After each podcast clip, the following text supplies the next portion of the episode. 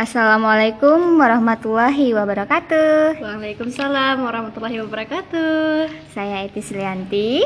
Dan saya Rela Noviandara Buru Guru Singa. Nah, hari ini kita akan membahas tentang ruang lingkup bisnis internasional. Bisnis internasional merupakan seluruh transaksi bisnis atau swasta dan pemerintah yang melibatkan dua atau lebih negara. Nah, kegiatan bisnis ini bagi pihak swasta memiliki tujuan mendapatkan keuntungan yang sebesar-besarnya. Sedangkan bagi pemerintah, kegiatan bisnis ini bukan hanya untuk keuntungan semata, akan tetapi juga memiliki tujuan untuk kesejahteraan sosial. Nah, di sini ada beberapa alasan sebuah perusahaan ikut serta dalam kegiatan bisnis internasional, yaitu untuk memperbesar penjualan.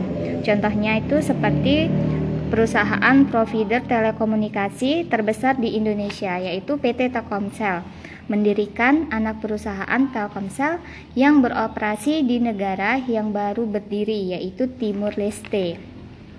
Nah, hal ini dilakukan PT Telkomsel dalam rangka memperluas pasarnya, tidak hanya di dalam negeri Indonesia, akan tetapi juga menambah di luar negeri.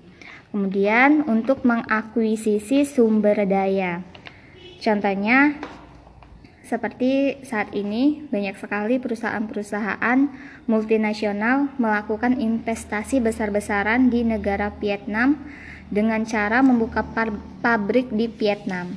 Nah, hal ini terjadi karena Vietnam dianggap sebagai negara yang dapat menyediakan sumber daya manusia yang banyak, terampil, dan berharga murah. Kemudian, untuk mendeverifikasi sumber-sumber penjualan dan penawaran. Nah, dengan pasar yang semakin luas dan jumlah konsumen yang semakin meningkat, maka perusahaan dituntut untuk dapat memenuhi harapan konsumen akan penjualan akan produk yang dijual.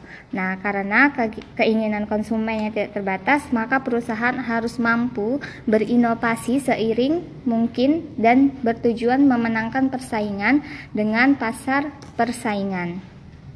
Oke, di sini saya ingin bertanya. Nah, bagaimana pengembangan kegiatan bisnis internasional bisa semakin maju?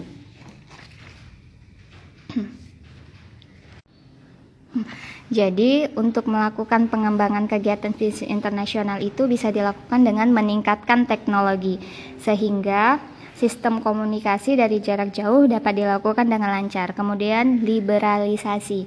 Nah, dalam kegiatan pemerintah sehubungan dengan pergerakan perdagangan, sumber daya, lalu lintas negara. Oke, di sini kan ada tentang liberalisasi ya.